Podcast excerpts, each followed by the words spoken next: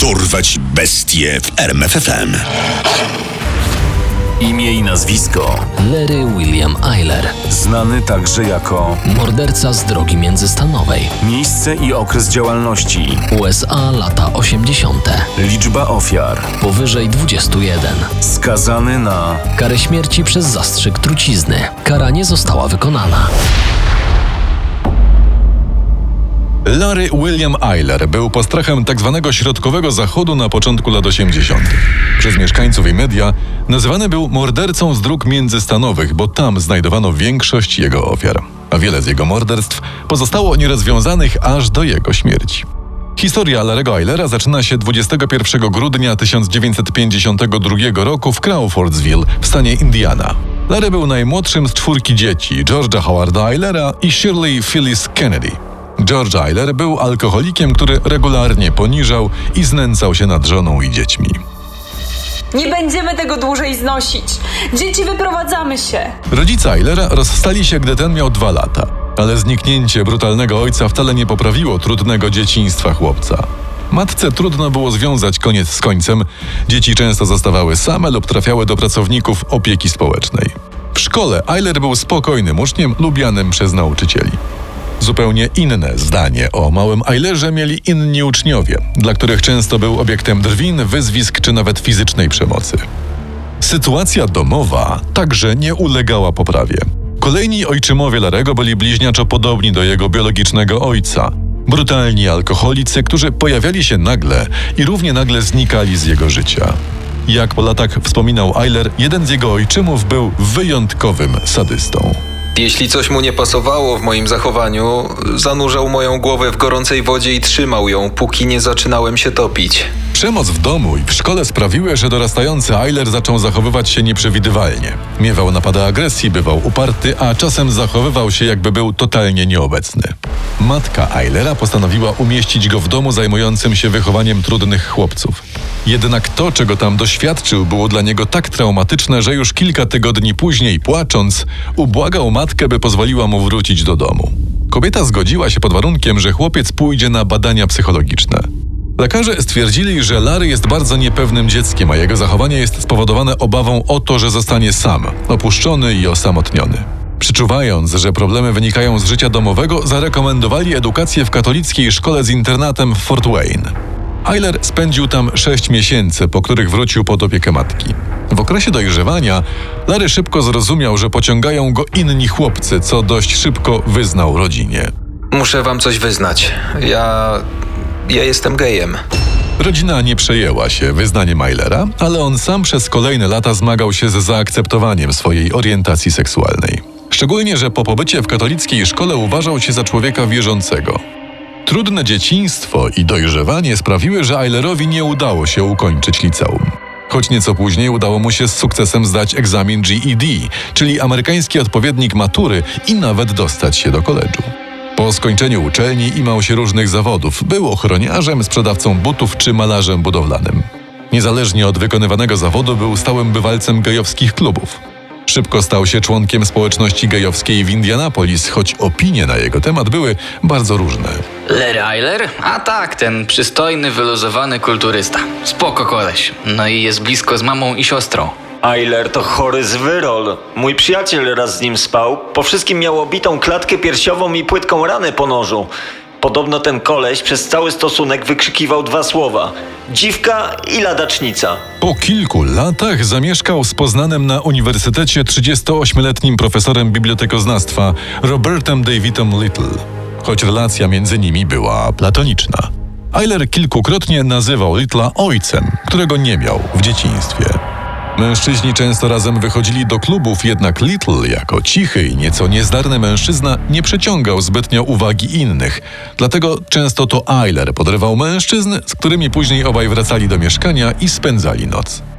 Brutalność, jakiej czasami dopuszczał się Eiler podczas stosunków, przerodziła się w coś więcej 3 sierpnia 1978 roku, kiedy to do swego pick-upa zaprosił 19-letniego autostopowicza, Craiga Longa. Niedługo po tym, jak Long wsiadł do auta, Eiler złożył mu propozycję. Long grzecznie odmówił i poprosił o wypuszczenie go z samochodu, na co Eiler przyłożył chłopakowi nóż do klatki piersiowej. Zrozpaczony Long zaczął krzyczeć, że nie ma żadnych pieniędzy. Nie chcę twoich pieniędzy, nie chodzi mi o pieniądze. Następnie Eiler wywiózł Longa w odludną okolicę. Tam kazał mu się rozebrać, skłuł mu ręce kajdankami, po czym próbował związać mu kostki. W tej chwili 19-letni autostopowicz dostrzegł swoją szansę ucieczki. Jednak Larry zareagował szybko i ugodził chłopaka w klatkę piersiową. Long padł na ziemię, udając martwego. Gdy Eiler odjechał z miejsca zdarzenia, ranny Craig Long doczołgał się do pobliskiego domu i poprosił o wezwanie karetki. Gdy Larry zauważył karetkę i policję jadącą w kierunku, z którego uciekał, zawrócił. Kiedy dojechał na miejsce, dał zastępcy szeryfa kluczyki do kajdanek, którymi skuł Longa i powiedział, że ugodził chłopaka przez przypadek. Został aresztowany, a później oskarżony o napaść. Początkowo przyznał się do winy. Sąd ustalił kaucję na 10 tysięcy dolarów, które wpłacili przyjaciele Eilera. Gdy już wyszedł z aresztu, jego prawnik doradził mu ugodę z Craigiem Longiem. Long przyjął ofertę 2,5 tysiąca dolarów w zamian za niewnoszenie oskarżenia. Eiler musiał jeszcze tylko ponieść koszty sądowe 43 dolary i stał się wolnym człowiekiem. Dziennikarka zajmująca się sprawą Eilera, Jera Lind Kolarik, po latach tak komentowała to wydarzenie. Wtedy Eiler zrozumiał prawdziwą naturę swoich brutalnych pragnień, a jedyne, czego nauczyło go to doświadczenie, to to, że musi sprawdzać, czy zabił swoje ofiary, bo wtedy uniknie kłopotów. Styczniu 1981 roku Larry poznał Johna Dobrowolskisa, 20-letniego żonatego mężczyznę z Chicago. Sally, żona Johna, wiedziała o orientacji seksualnej męża, jednak nie miała z nią najmniejszych problemów tak długo, jak długo John zapewniał dobrobyt jej, dwójce jej dzieci i trójce dzieci adoptowanych. Co więcej, nie miała nawet nic przeciwko temu, by Eiler czasami nocował u nich po współżyciu z jej mężem. W ten sposób Eiler, pomieszkując raz u Roberta Little, raz u Johna Dobrowolskisa, podróżował często drogami międzystanowymi, które niedługo później stały się miejscem jego polowań. 12 października 1982 roku Eiler zwabił do swego pick-upa 21-letniego Craiga Tausenda. Następnie wywiózł go na odludzie, odurzył alkoholem i narkotykami, pobił i zostawił. Tausend spędził wiele godzin na zewnątrz i przemarzł do kości, ale gdy odzyskał przytomność, udało mu się wrócić do drogi i przeżyć. 11 dni później 19-letni Steven Crockett nie miał aż tyle szczęścia. Jego ciało znaleziono około 12 godzin po tym, jak Larry Eiler brutalnie go zamordował. Sekcja zwłok wykazała, że Crockett został odurzony, pobity i ugodzony nożem 32 razy, w tym dwa razy w głowę. W podobny sposób między 1982 a 1984 rokiem zginęło 21 mężczyzn. Wszyscy zamordowani byli młodymi mężczyznami. Większość z nich przed śmiercią była wiązana, odurzana, bita i wreszcie zabijana nożem. W większości przypadków przyczyną śmierci były rany jamy brzusznej lub klatki piersiowej.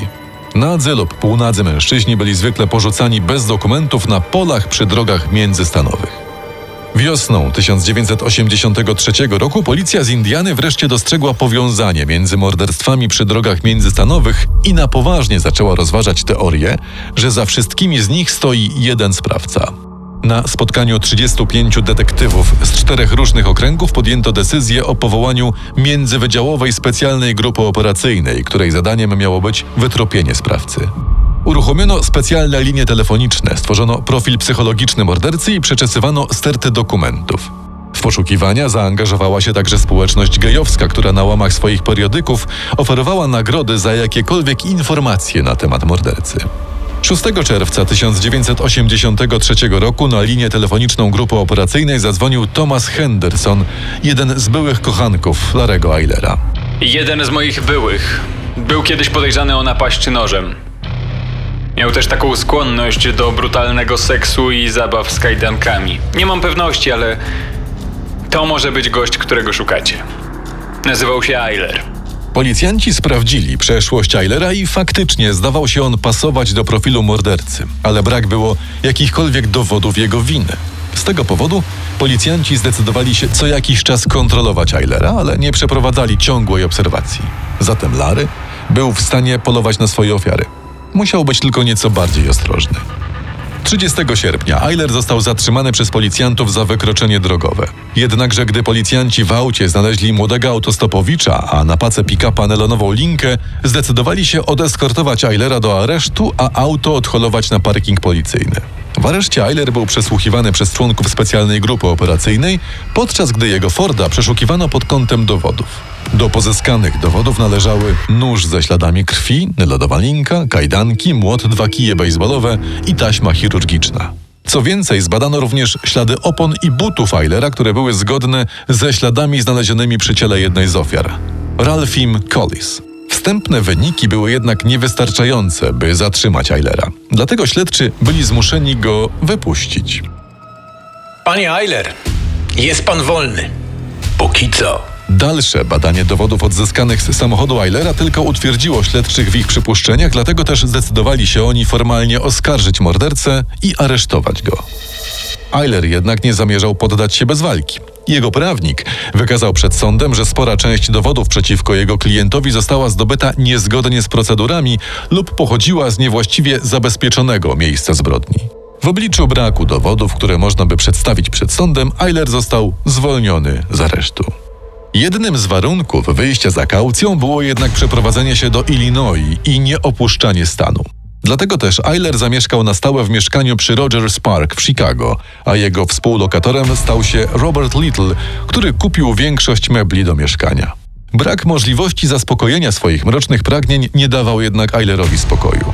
Dlatego 19 sierpnia 1984 roku zwabił do swojego mieszkania 16-letniego Daniela Bridgesa, zaniedbanego chłopaka z biednej rodziny, który od 12 roku życia sypiał z mężczyznami za pieniądze. W mieszkaniu Daniel został przywiązany do krzesła, bity, torturowany i wreszcie zamordowany nożem. Następnie Larry przeniósł ciało chłopaka do łazienki, podzielił je na osiem części i wrzucił do plastikowych worków, które wyniósł na śmieci. Nad ranem, dwa dni później, konserwator budynku, w którym mieszkał Eiler, Joseph Bala, zobaczył dużą liczbę worków w koszu.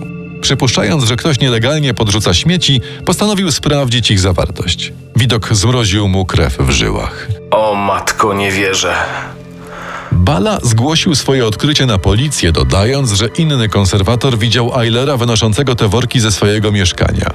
Policjanci natychmiast pojawili się w mieszkaniu Eilera i aresztowali zarówno Larego, jak i jego kochanka, Johna Dobrowolskisa, choć tego drugiego wypuszczono niedługo potem bez przedstawiania mu zarzutów. W mieszkaniu znaleziono całą masę dowodów łączących Eilera ze śmiercią Daniela Bridgesa. Dlatego już 22 sierpnia bez zbędnych ceregieli Eilerowi przedstawiono zarzuty. Na proces trzeba było jednak czekać aż dwa lata. Prokuratura wezwała wielu świadków, a jednym z nich był człowiek, który jeszcze do niedawna pomagał Eilerowi, Robert Little. Byłem z Larym tego dnia w mieszkaniu przy Rogers Park. Wyjechałem około 10.15 i wróciłem do mojego mieszkania w Terot. Chwilę potem musiało dojść do tych okropieństw. Na rzecz prokuratury zeznawał także John Dobrowolskis, który innymi opowiedział o tym, jak w dniu morderstwa Larry zabraniał mu przyjazdu do mieszkania przy Rogers Park, twierdząc, że jest tam z Robertem Little. Gdy w końcu Dobrowolskis zjawił się w mieszkaniu, po Littlu nie było ani śladu, a cały lokal pachniał wybielaczem. Eiler i jego obrońcy nie pozostawali dłużni byłym przyjaciołom mordercy, próbując przenieść winę za morderstwo innej ofiary Eilera, Stevena Agana, na Roberta Littla. Wysoki sądzie, Robert nie jest żadnym świadkiem, jest moim wspólnikiem. Ba, no w wypadku niektórych morderstw to on stał za wszystkim, nie ja. Little doczekał się własnego procesu, jednak w jego toku został uznany za niewinnego. Tymczasem sprawa Larego Eilera dobiegła końca. Sąd uznał go winnym i skazał na śmierć. Metodą egzekucji miało być podanie śmiertelnego zastrzyku. Eiler składał jeszcze bezskuteczne apelacje. Przyznawał się do innych morderstw, by zmienić wyrok na dożywocie, ale żadne z jego działań nie przyniosło efektu. Nie doczekał się jednak swojej egzekucji. Zmarł 6 marca 1994 roku. Przyczyną śmierci były komplikacje spowodowane AIDS. Dwa dni po śmierci Eilera, jego prawniczka Kaitlin Zellner opublikowała pośmiertne przyznanie się do winy. W spisanym dokumencie morderca przyznawał się do 17 zabójstw. Dodatkowo opisywał cztery, przy których miał mu pomagać Robert Little. Dokument twierdził również, że morderstwo Daniela Bridgesa, za które to Eiler został skazany, było w całości dziełem Littla. a Larry Eiler tylko pomagał w pozbyciu się dowodów. Jak było naprawdę? Nie dowiemy się już nigdy. Poznaj sekrety największych zbrodniarzy świata. Dorwać bestie w RMFFM.